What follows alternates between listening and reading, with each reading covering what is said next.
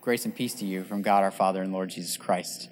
Let's open up our Bibles to Zephaniah 3 14 to 20 and see what God has for us there. With that, I'm going to move into the actual sermon. Um, but if you could open up your Bibles to Zephaniah 3 14 to 20, that'd be great. One of those things that you, you may not know about me and you may know about me is that I love gospel centered, scripture saturated songs and hymns, particularly hymns because they are, are, regular, they're regular melodies that we can learn and memorize words to. Like we just sang Psalm 1 to come thou fount of every blessing it's super easy to recall a, a, melody line and then add words to it and then memorize those words. I mean, Jet's got it memorized, know, very close to it. it I, I, look out to you guys every now and then and go, who's looking at their pages and who's not? Not not to test you, but just kind of curious to see what's in your head and um, where your focus is. But these hymns that are gospel centered and scripture saturated are, I believe, extremely important to our lives not because of something that uh, what we've done, but we need to be reminded of what God has done and who He is because of things like Sadie being abducted. What hymn can you think of that would provide you with the assurance that even in the midst of something so dire, something so grave, that we have the ability to recall in our heads and say, you know what? This is absolutely the worst thing that possibly could have happened. It might be, it could be worse, but uh, we don't know that. We want to pray that it isn't. We want to pray that she is reunited with her family, that she is that she is found safely. But there is a song that comes to my mind, and uh, providentially in my notes, uh, that we might hear and just ponder upon for a second. He will hold me fast is honestly one of my favorite hymns, and I know Z's favorite hymn uh, or one of them, uh, mostly because it removes all the power out of our hands and places it in Christ's hands. And just think about the words when I fear, my faith may fail, he will hold me fast. When the tempter would prevail, Christ will hold me fast. He'll not let my soul be lost. It's his promises that will last there are no greater words like to remind ourselves of the assurance that we have in Christ and Christ alone. And here is where we need to be reminded that um, these aren't just words for anybody, they are words for the Christian and the Christian alone. For if you're not a Christian, what do you have to hang on to? In this case, if her family, if Sadie's family were not Christians, what do they know that is true? Nothing. They have uncertainty in all of it, right? But we know that Christ holds all things fast, that even He is in control of this moment right now. And so that's kind of where I want to go with tonight's sermon. And that's something that we need to remember through this text, uh, Zephaniah 3 14 to 20. The primary goal for this whole evening is that you would live a joyous life even in the midst of trial and tribulation, even in the midst of uh, being persecuted and downcast and terrorized by enemies, either internal or external. These things are true for all of us. And teenagers, you, you, you might have something similar to this, but as you get older, you start to see more and more pain in the world that you just cannot understand that you know is real and it's something that only God really understands why it's there. So, with that, let us lean into his presence this evening and let us look at Zephaniah 3 14 to 20. Sing aloud, O daughter of Zion. Shout, O Israel. Rejoice and exult with all your heart, O daughter of Jerusalem. The Lord has taken away the judgment against you. He has cleared away your enemies. The King of Israel, the Lord, is in your midst. You shall never again fear evil. On that day it shall be said to Jerusalem, Fear not, O Zion, let not your hands grow weak. The Lord your God is in your midst, a mighty one who will save. He will rejoice over you with gladness. He will quiet you by his love. He will exult over you with loud singing. And I will gather those of you who mourn for the festival so that you will no longer suffer reproach. Behold, at that time I will deal with all your oppressors, and I will save the lame and gather the outcast. I will change their shame into praise and renown in all the earth. And at that time I will bring you in. At that time when I gather you together, for I will make you renowned and praised among all the peoples of the earth when I restore your fortunes before your eyes, says the Lord. Let us pray. Oh God and Father, we need your illuminating presence to see what your word has for us this evening. For it's not just in abducted abduction cases, Lord, but it's just in our daily walk in this world that we need reassurance that you are who you say you are and that you are here with us. Let that be your word this evening. Let it be to our hearts this evening.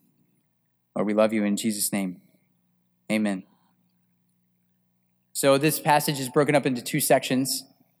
And before I give you those two sections, I want to kind of give you a, a, hint at reading Minor Prophets. I don't know, has anybody read anything about Minor Prophets before? Yes, thank you. Thank you. Uh, sort of. Yeah, honestly, the Minor Prophets are difficult if you don't understand how they are, how they sit in the context of Israel's historical timelines. But they're even more difficult if you don't realize how Hebrew is actually written and how it's sung and how it's brought about. So the way Hebrew is written is it's written in circular in like a circular way. You you see a lot of recurring themes. You see blessings, different types of blessing. You see curses come about when you disobey. It's, it's not just a, a linear straight line, but it's more like if you do these things, you will be blessed, but if you don't, you will be cursed. If you do these things, you won't be blessed. If you do, not. and they say it a thousand different ways. Um, and and part of that is because they are trying to drill into your head uh, what the, the precepts of God and who He is. That He is the perfect gift giver, that He is the blessing, that He is the one that will bring about your blessing because it is Him Himself. So Zephaniah sits a lot in that same context. In fact, it's very much like Isaiah if you were to read through Zephaniah. Um, they're both pre exilic, both pre you know exile to Babylon. They're both uh, this one's just much closer than Isaiah was. Isaiah was a couple hundred years removed or before, and this is or hundred years before. The Zephaniah was a couple like sixty years before, so really close. Not the same though. And uh, one of the big things about Zephaniah that you have to understand is that it is a letter. It is a prophecy of judgment, a prophecy of judgment with the promise at the end. And these promises come with um, the sureness uh, as we see the exile happen. And so these promises come in the midst of these judgment passages. Like if you look through, just go to ch- chapter one, and you'll see uh, the coming judgment on Judah. He judges Judah from the beginning and says, "This is how we are. This is how you are going to be cut off. This is how I'm going to judge you for your sin." This is how you, ha- you will know that I am God. And then he says, talks about the day of the Lord. And then he talks about judging Judah's enemies. And then again, Judah, judgment on Jerusalem, and then the whole of the nations. For all of their sins are wrapped up in one thing and one thing alone, and that is running after something that is not God, but the idols of their hearts. And so Zephaniah, just like Isaiah, is knocking down the high places of the hearts of the people of Israel, and in this case, the southern kingdom of Judah. One of the major things that you need to see from this text before I give you the breakdown is that the Lord, your God, is with you. He's with each and every one of you, and that there is no time with which He is not with you. The King is here. You have no reason to fear. And in that, in that uh, truth, we need to see that the division of our text is twofold. verse 14, verses 14 to 17, uh, revel is calling us to revel in God's gracious presence. Does anybody know what revel means? I see you. Revel? Revel? More uh, close. With aggression? Close. Celebrate. Yes. Celebrate God's gracious presence is verse 14 to 17. I'm using the word revel because revel actually encompasses more of uh, all of the other words like rejoice, exalt, extol. Like revel is all those things put together. And so revel in God's gracious presence. That's verses 14 to 17. Verses 18 to 20 is revel in God's sovereign power. Revel in God's sovereign power. So as we move through our text, I want you to see this at the very, fir- very outset. The Lord your God is with you. Revel in his gracious presence. And, and like we said about the context of Isaiah, it is something that we need to be aware of that in the midst of judgment, it, we, we come to this final section, this final section of Zephaniah, and it's a psalm of praise to God, calling the people of Israel to realize who God is and what he is going to do, what he will do. For and it is sure, just as sure as the judgment that is coming. So let's start. You see these opening lines Sing aloud, O daughter of Zion. Shout, O Israel. Rejoice and exalt with all your heart, O daughter of Jerusalem. Verse 14 shows us one point really right out in the outside. Not just rejoice, but the Lord's gracious presence renders corporate rejoicing, rejoicing. These are names for all the peoples of Israel, all the chosen people of God. And you are part of that chosen people. I, I look out and I know most of you, if not all of you, I know all of you. And uh, there are uh, so I don't think there's an unbeliever in our midst. But what you should know is that the unbelievers do not have any reason to rejoice in anything. In fact, their rejoicing would be in vain and would, be have, would need to be judged because it's rejoicing in what they have done and what they see as good. But that is not what we are called to. We are part of this people. We're part of these, this new Israel. We're part of the true Israel that is to call and to rejoice and exult with all of our beings for our merciful God's work. In fact, if you look in verse 15, it says, The Lord has taken away the judgments against you. Why are they rejoicing? Because the judgments that were prophesied for the first three chapters, the whole rest of the book, have been taken away. And what do those judgments look like? They look like clearing away their enemies. Now, if you think about Israel, remember when they crossed over the Jordan in Joshua, what were they told to do? Does anybody remember? They were, they were what? Build an altar, yes. But they were told to remove all the enemies within their midst. And what did they do? Ah, no, we're just going to cohabitate, basically. We're going to let them live in our land. We're going to do all these things. So, guess what? Part of the judgment of God on them was to send Canaanites and to send the Amorites and send all these people to fluster his, his fluster Israel. It was to create more division within them so that they would realize that they need to follow the command of God and that God himself is the one who is king over them. For God's merciful expiation of the sins of his people is what they are to sing about. You know, expiation is the throwing, the removal of the penalty of their sins through holy judgment. And this holy judgment looks like destroying the people's enemies. And this destruction of the people's enemies is the, are the, is the removal of the consequences of their own sin back when they were supposed to take the land. And they didn't do it, but God is doing it for them. And why do they have nothing to fear, even though they're being judged at the beginning of this? They're being judged in the middle of it, and then they're told, hey, sing, shout aloud for your, for rejoice with your whole heart, for the Lord your God is in your midst. In fact, he doesn't say just the Lord your God, he said, the King of Israel. The King of Israel, the Lord is in your midst. You shall never again fear evil.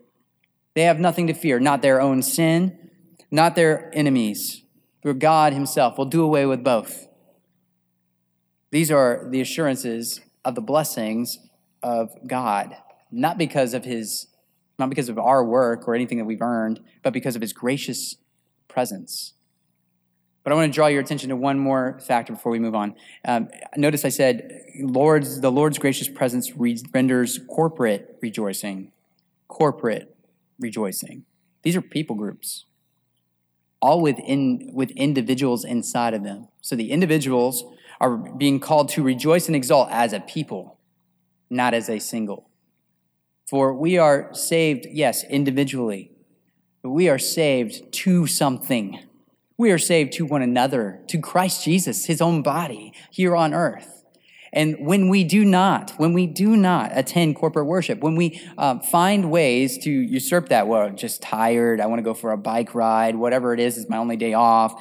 Um, I'm not going to throw the pandemic in there because that's just low blow. Um, but the idea is if you're shirking your corporate rejoicing with the people of God, you can pro- I can promise you, you will never experience the fullness of the blessing of God in his people. That grace, peace, and mercy that I was talking about at the beginning will not be yours because you will not hear it from other people, but you will long, I hope, you will long for it as individuals. And you'll keep searching until you find something that fills that gap. And typically, you find that in your own preferences. Oh, I prefer this. I prefer ham. Well, actually, I hate ham. It's very, very often, very often I just avoid the ham altogether and eat like a salad because I don't like ham. But that ham is not is only as good as me realizing that that's a preference for me, but I need that ham to live. I need that meat to sustain me. Just like these people, they needed to realize that the king of Israel was sustaining them, that he was in their midst, and they did not need to fear evil anymore. See, the king of Israel, God, the benevolent king of Israel, will accomplish the work that his people could and would not do. The removal of sin and idolatry and the removal of the consequences of their sin was the work of God alone and not their own. So I have a question. What must we fear with the Lord in our midst? What must we fear if the Lord is in our midst? We're being told nothing. We're being told nothing to be feared. And that includes evangelism. That includes going outside of our comfort zones and finding people who uh, we're just going about our daily lives and talking to them about their need for a Savior. One of the most encouraging things that I hear during a week is from brothers, mostly brothers in our uh, in our congregation, who tell me about the conversations they're having with people that they have just met like a brother who just had a conversation, gospel conversation with his trainer. Like he, he intentionally bought a 12 week training package and picked this dude because he knew that he didn't go to church. How he knew, I don't know. I, he didn't tell me, but he knew he didn't go to church, so he wanted to have a gospel conversation with him. So he bought a personal training package to have it with that dude because he does not fear man. He fears the Lord, and there is nothing to fear with the Lord on his side for he just goes after it. And he knows that the promise in Matthew 28 20 is that it's filled in Christ. All authority has been given to him in heaven and earth. So go ye therefore and make disciples of all nations. There is nothing that our Lord cannot do. There is nothing that our Lord will not do. And just as the covenant people of Israel were promised the joy of salvation, so too we have that same promise in Christ, and we have the responsibility to share it. You see, we know that the king of Israel, the right, rightful king of Israel, is actually Christ Jesus, our Lord. And that is shown to us in multiple places through Nathanael's uh, acclamation in John 149. Even doubting Thomas at the end of John, in John 20, 28, they both directly confess that Jesus is not only king, but he is God, Lord over all. In Galatians 2:20, we, we know that he is the one who takes away our sins. He, he gave himself up for us. And Paul believed that Christ was God in so many other places you can go to. And his sacrifice was perfect for him and him alone and for his people. So, do you find your, yourself as a part of this corporate rejoicing? Or do you find yourself sitting on the outskirts? Because coming to service on Sundays is just the beginning. It is honestly where we become one voice and testify to the God to God's gracious purposes and his will for all people. Is there room for preference in the middle of that? To stop you from being with God's people? The answer is no. There is no room for preference in that. So, do you revel in the good news of Christ as your perfection before God? Is He your song, your joy? There's a reason why we sang His mercy is more these past two weeks. One, my, my boy likes to sing it a lot running around the house. All of a sudden, you'll hear Gideon, Brave the Lord. It's amazing. Brings a huge smile to my face. Not that he knows what it is, but he reminds me every time that his mercy is more. It's more than my sin. It's more than my enemies. It's more than anything that I could do. So, what am I to do with that? I am supposed to praise the Lord. Shout, O Israel. Shout, O Zion. Sing of his great works. For he is stronger than darkness. His mercy is new every morn. Our sins, they are many, but his mercy is more. So we are to revel in God's gracious presence because of his perfect work. But not only that, we are to uh, not be only to revel in his gracious presence because of his perfect work, but because it, it brings comfort to his people. His presence brings comfort for his people. So we look at verse 16 and 17. And it says, Fear not, let your hand not grow weak. The Lord your God is in your midst. Again, a reminder that you have nothing to fear, but you must do the work of the Lord. You are not to lose hope for because of the things that are around you. Just like these people, the prophets was reminding the people of Israel not to give up on the hope of deliverance from their future exile because God is still with them. God is still with them. In fact, this is a kind of a direct refutation what you see back in Zephaniah 1:12, where some were saying that God was not there and did not care about them. And in fact, you kind of see this throughout all the Bible. Uh, when the enemies of God assail his people, they usually levy the accusation, Where is your God? Where is he? He didn't come to your rescue. He's not listening. Psalm 42, if you want to go look it up, it's a good wrestling with that, that concept. They use, try to use that same tactic. So be reminded that the Lord your God is in your midst. But the people of God must not fear anyone because God is with them, and he will not only be with them, but care for them and comfort them in their affliction. He is the mighty one who will save. He promises that his presence will save them from themselves and their enemies. He will rejoice over you. He will quiet you. He will exalt over you. His care goes beyond the law's care, which these people were trying to fulfill and then ignoring completely. But that law is, is only um, so good as to show them their sin. But it's even more, even more the case that the, it is greater care than even the greatest earthly father has for his kids.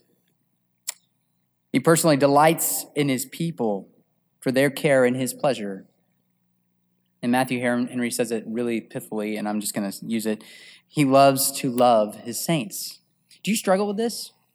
Do you, do you struggle with the idea that God Himself, the creator of the universe, omnipresent, omnipotent God, the one who is all things, or all, all at all times, he's, he, does, needs nothing, but He loves you and he delights in you. That's a, that's a hard thing for a lot of people to grasp. It's a hard thing for me to remember. Sometimes I see God as not the benevolent God, but the one who's judging. I understand. It's, it's difficult to get past that. But you, when we look at Christ, we see the extent of the love that God has for us and the delight that he has for his bride and that extent is expressed in Ephesians 3:19 the love of Christ surpasses all knowledge and that love is great, as great as Romans 5 8, while we were still sinners, Christ died for us.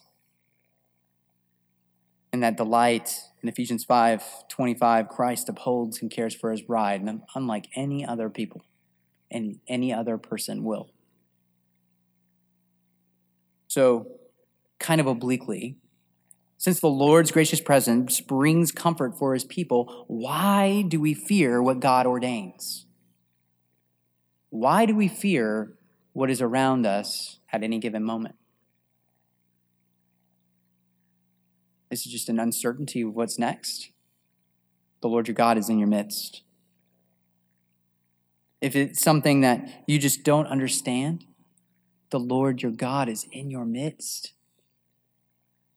His gracious presence brings comfort for his people.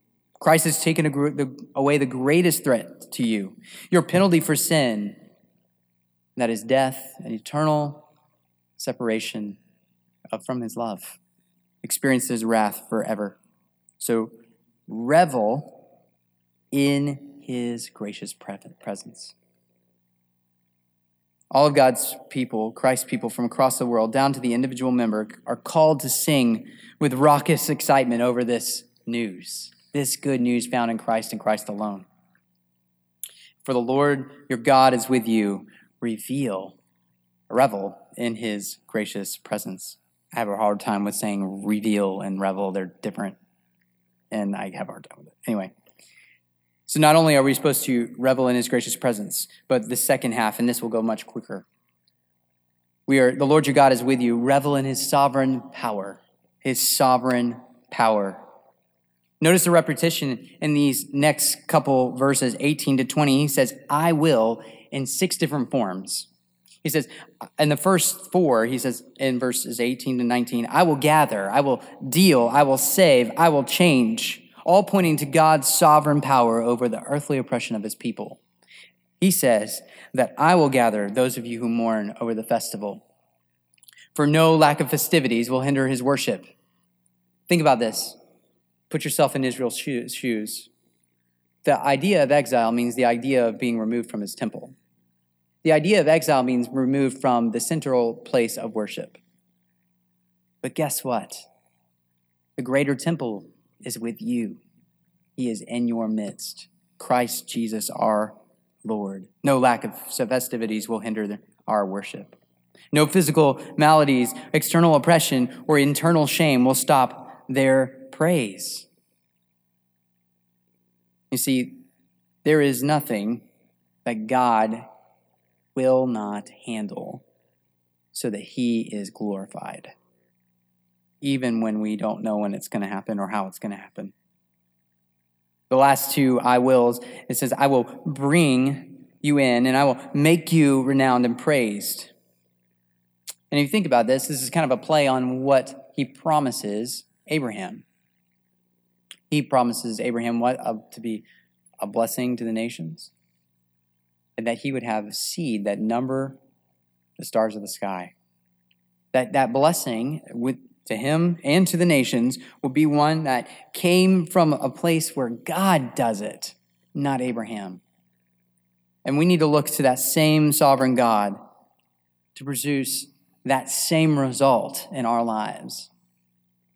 For he will bring and make all that he wants for all of his praise so that we might see his glory and be a conduit of the same.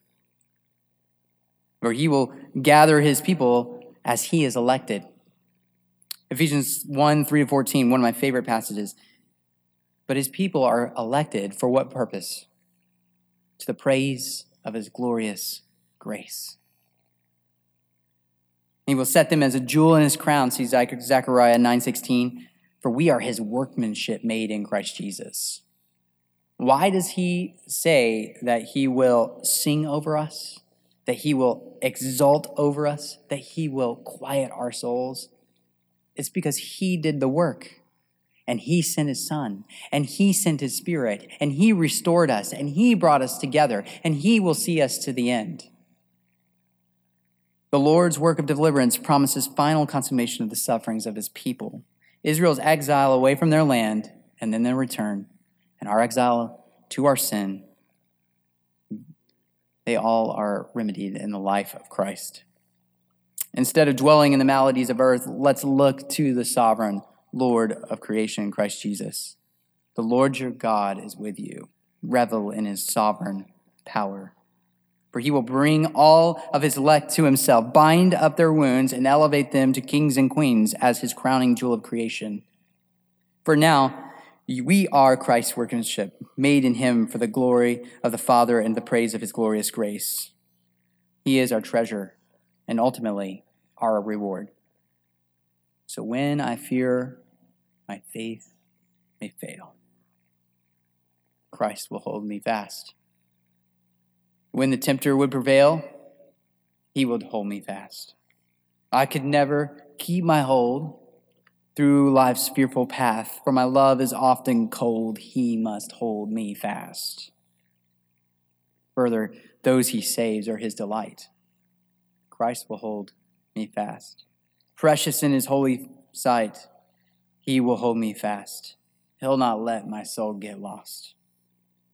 His promises shall last. Bought by him at such a cost, he will hold me fast. Praise the Lord. Shout of his grace. Revel in his gracious presence and sovereign power. Let us pray.